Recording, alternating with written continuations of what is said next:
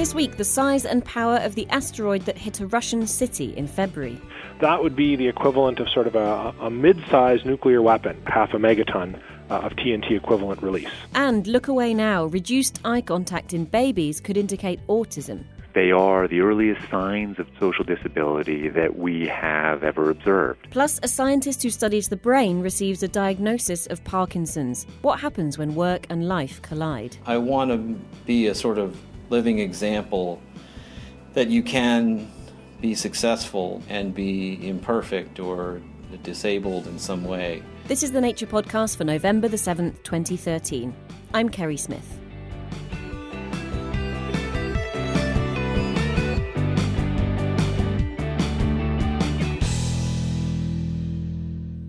It's not every day an asteroid smashes into the Earth, but on the rare occasions when it does, the impact can be devastating. The explosion from an asteroid that hit Russia in 1908 flattened over 2,000 square kilometres of forest. In February this year, another asteroid hit, this time over the city of Chelyabinsk, also in Russia. Windows shattered by the sonic boom injured hundreds of people. And there was another difference between the two impacts. In 1908, those trying to understand what had happened relied on analysing the aftermath of the explosion and anecdotal evidence from witnesses. This time round, home videos and security cameras captured key details of the event, giving scientists like Peter Brown from the University of Western Ontario much more data to analyse when it came to reconstructing the fireball's journey. What was so extraordinary about this particular fireball was that it, it was so large, there was so much energy that the air wave, the blast wave from, from the, the meteor reached the ground and, and caused damage at the ground. And that's something we haven't seen in modern times. The last time being, I suppose, when a similar fireball, I can't believe that's actually a scientific term, but it is, uh, hit Tunguska that's right. Yeah, the, the last time something of this size uh, was documented, and we've we've seen damage at the ground, uh, was Tunguska. Although I should say Tunguska, which also hit in uh, Russia back in 1908, was actually quite a lot more energy, probably at least 10 times as much energy as uh, the impact over Chelyabinsk. Give us a little bit more of a of a 101 to fireballs. Then you said already that they're quite rare. Right, right. So any object that uh, enters our atmosphere, the, the physical object itself, we typically call a meteoroid the light, heat, sound phenomena of that object going through the atmosphere we call a meteor. Really bright meteors we call fireballs. And in cases, uh, very rare cases like Chelyabinsk and, and some others, we actually have another term. We actually call these airbursts when the energy released is comparable to the energy released from a nuclear weapon. And Chelyabinsk is in that category. Sounds like a pretty scary time to be in Chelyabinsk. Um, you've been looking at lots of YouTube footage filmed by people who were actually there and from CCTV footage and that sort of thing.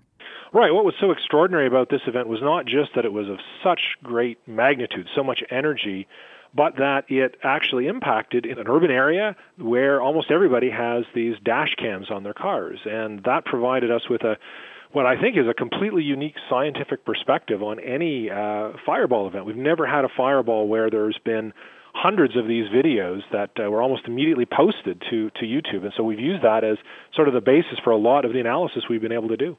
I've never really come across a dash cam. Are they popular in Russia? Yeah, the dash cams are, are very popular in Russia. I, I guess there are, are issues with uh, insurance and uh, all sorts of safety issues in Russia. So a lot of people do put dash cams in their cars just so they can record what actually is happening as they're as they're driving around. And as a result, a lot of them recorded this uh, this airburst. Now, two papers that you're involved with in this week's Nature, or going on to Nature's website, I should say, estimate various vital statistics and characteristics of this body and then of its airburst. What what exactly were you looking at? Well, across these uh, these two papers, uh, my colleagues in the Czech Republic, Yuri Borovicka and, and Pavel Spurny in particular, took uh, a number of the very best dashcam videos and were able to get calibrations, having people go out and take images of the night sky from the same location the cameras were taken. From that, they were able to get a very precise trajectory and a very precise uh, speed. In terms of the energy, we looked at how uh, seismic waves were produced by the shock that hit the ground. Uh, we used some U.S. government sensor data that gave us a direct estimate of energy, and we also were able to use that U.S. government sensor data to help calibrate the, the brightness of some of the dash cams, and then we, we could estimate energy that way. So we even went so far as to look at uh, some windows that were blown in, we could follow the glass shards, figure out how fast the glass was moving, and that told us the strength of the shock wave. So uh, the cameras were a, were a treasure trove of information uh, in looking at this event. And how about the energy that was released? So we had four independent means of estimating the total energy, and they all gave us uh, roughly the same answer. And the answer is about half a megaton uh, of TNT equivalent release. And to put that into context, that would be the equivalent of sort of a, a mid sized nuclear weapon. And the amount of damage that corresponds to this or corresponded to it at the time, is that what you might expect from a blast of this magnitude?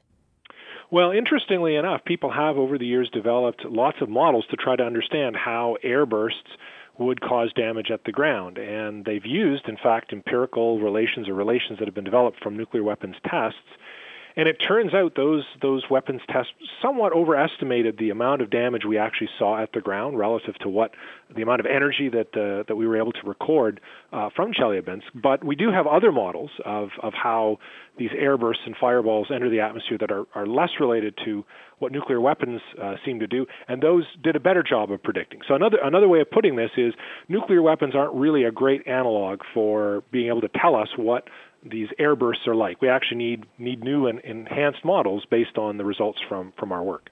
Peter Brown there, who's at the University of Western Ontario in Canada. And there's a video version of this story featuring plenty of that dashcam footage and some awesome animations up on our YouTube site, youtube.com slash nature video channel. Find links to the two papers and a paper published in Science this week, also on the Chelyabinsk airburst, at nature.com slash nature slash podcast. Coming up later in the show, an X ray telescope and a pickled elephant. Someone turn that into a joke and send it to us, podcast at nature.com. Right now, though, that story on eye contact. Babies come into the world with an inclination towards looking at people's eyes. It's thought that this helps guide social behaviour later in life. One telltale clue to an autistic condition in young children is that they look at other people's eyes less. But actually, diagnosing autistic spectrum conditions only happens later, when kids reach two or three years of age, where there are more obvious deficits in social behaviour. If such conditions could be picked up earlier, then perhaps there'd be more time to treat them. Warren Jones and Ami Klin of Emory University in Atlanta, Georgia, were interested to see how very young infants who later go on to develop autism differ from those who don't. Geoff Marsh called Warren to hear how they got on. Ever since the initial description of autism by Leo Kanner in 1943, deficits in eye contact have been a hallmark of autism spectrum disorders. And they are a prominent piece of diagnostic instruments in the diagnosis of young children with autism. And we really think about attention to eyes in typical development and in typically developing children as a fundamental mechanism of typical social adaptive action. So at some point, then, children with autism deviate from this normal path. Children with autism look less at other people's eyes. Uh, when they do look at eyes, the eye contact tends to be atypical. But one of the things that was still unknown to us was really when those deficits begin, how they begin, and what they look like in very early life. So you set about then to work out just how early you could spot this deviation from the normal behaviour. You must have been studying some children who were and some who weren't going to develop autism. You can't have known at that point. Tell me about the longitudinal study you set up. We enrolled children who were either at high risk for having an autism spectrum disorder or at low risk. We followed these children from birth. We diagnosed the children conventionally at age two and then confirmed again at age three years old. And then we were able to look back through their earliest data, starting at the first two months of life, to identify time points when their attention to key social signals in the world was different from their typically developing peers. So tell us then, how did the infants that later went on to develop the condition differ from those that didn't? Our expectation at the outset, based on this long history of reduced eye contact in autism, is that we thought that we would see reduced eye fixation from those first months of life. And instead, what we found was that early on in life, the levels of eye looking were actually present at levels that were within the normative range. But in contrast to typically developing infants, eye contact over time was already declining in infants who later were diagnosed with autism. Well, it sounds like there are a couple of important results there, but first of all, you've hit on the earliest indicator of a social disability in infancy. They are the earliest signs of social disability that we have ever observed. And so the next step, of course, is to replicate these results in a larger sample, but these results show us that it's at least possible to identify these early signs within the very first months of life. Although some of these children went on to develop autism, they actually started off with normal behaviors, just like the kids that didn't. What are the implications there for treatment? So, in those first months of life, we see levels of eye looking that are present within the normative range. And that suggests that there's some portion of eye contact very early in life that may be intact. And we don't know really to what extent it's intact because at the same time that those levels are in the normative range, they're also already declining. But if those basic mechanisms of orienting to social information in the environment, if some of those are intact, it would give us an opportunity, if we can identify those signs early, to begin to intervene and build on those intact mechanisms. And I suppose now that we have this narrow window when the behaviour seems to start veering off course, presumably this is going to help you with future studies of the underlying biology. Absolutely. That window gives us guidance for future studies of neuroimaging and gene expression, and we want to see the way that those things are changing alongside these behavioral measures that we've collected about how eye contact is changing over time. So, how do you actually go from taking this very interesting finding and turning it into a sort of robust diagnostic tool? What's next is basically to replicate this in larger population based samples, and it's really those studies that would tell us the exact levels of sensitivity and specificity. Ultimately, that's exactly where we'd like to go. This is the first step that really tells us that that's possible. And finally, then, new parents who are sort of hearing this finding and looking at their child, should they be worried if, if the child seems to be more interested in looking at a rattle than, than into their eyes? No, absolutely not. Parents should know that the differences that we saw in this study aren't things that a parent or even a professional is going to be able to see with the naked eye. This required sophisticated technology, many measurements over time, and the truth is, babies look in a lot of different places, and that's okay. That's how they're learning about the world. Warren Jones there. Go to nature.com slash nature to read the full paper. Two more eye related stories in the research highlights, read this week by Charlotte Stoddart. Reindeer eyes change colour depending on the season to let more light through the retina. At the back of some mammals' eyes is a structure called the tapetum lucidum. It reflects light through the retina a second time to improve sight in dim light. Researchers based in London studied the tapetum lucidum in reindeer and found that it changed colour from golden in summer to deep blue in winter.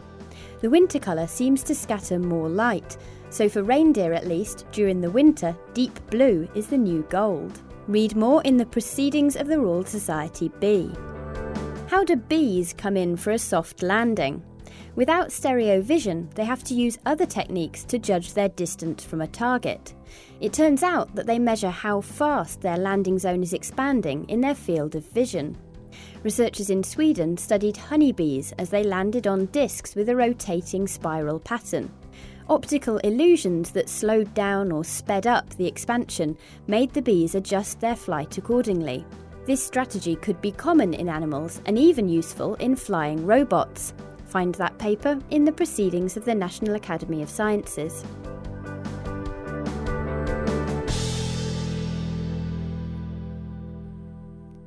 In the summer of 2009, a neuroscientist, let's call him John, had just begun a new job at a major US university. He was writing lots of order forms, buying equipment for his new lab. But it seemed harder than expected. His hand kept cramping up. At first, he thought it might be the effect of working too hard, signing too many forms. But then he noticed he was holding his arm stiff when he walked.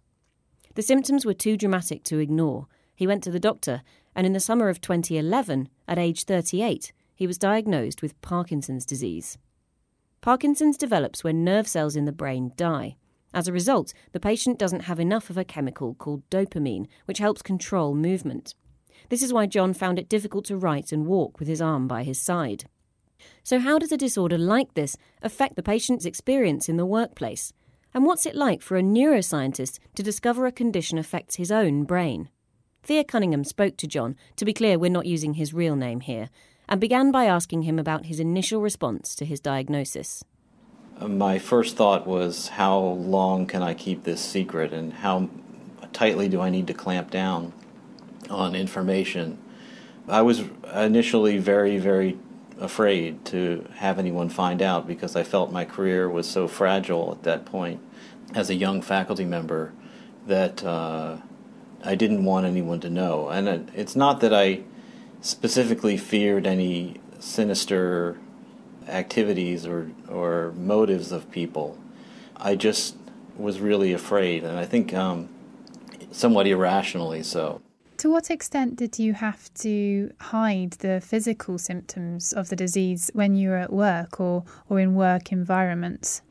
Generally speaking, my observation is that things that I'm very, very keenly aware of, mo- most people around me are, are totally oblivious to. Um, so, one thing I do for frequently is, is sit on my hands. And uh, I do that so because I don't know what else to do with them because they might shake or uh, or move funny. Um, and people have told me that, yeah, I sort of noticed that, but I didn't really think anything about it. So I think people, if they don't aren't attuned to know what to look for, it's actually not that hard to hide it. But I was very, very conscious of it. Uh, it was more mentally taxing than physically taxing. And you told your colleagues earlier this year. What was their response? Their response was overwhelmingly positive there was a lot of uh, sympathy, but um, everybody was very, very supportive, and I feared that I might be viewed as as weak or or incapable, and um, that was that was not the case at all. So it ended up being a really good decision, and it um, it made it a lot easier because being able to be myself and be open made my life actually much much easier in a lot of ways. And has having a brain disorder given you any extra insights into the disorders that you do study? Yeah, I would say that it does. For me, I have a little sort of window onto what it's like to be trapped inside a, body or a mind that's sort of gone rogue um, in a very small way, where I am able to sort of watch and think about my body uh, disobeying my will, like when I want to lift my hand and, and it doesn't. That just makes me think uh, more deeply about what the subjective experience might be like uh, for someone whose actual cognition or perception or ability to communicate with the world is foggy or impaired, and what a sort of terrifying experience that, that might be. And speaking of perspective, has it has your diagnosis given you a different perspective on science and research in general? No, it's actually intensified my uh, my feelings about basic research. I sometimes get asked whether I have become more impatient for cures or more impatient for approaches that don't directly attack disease questions uh, in an immediate way.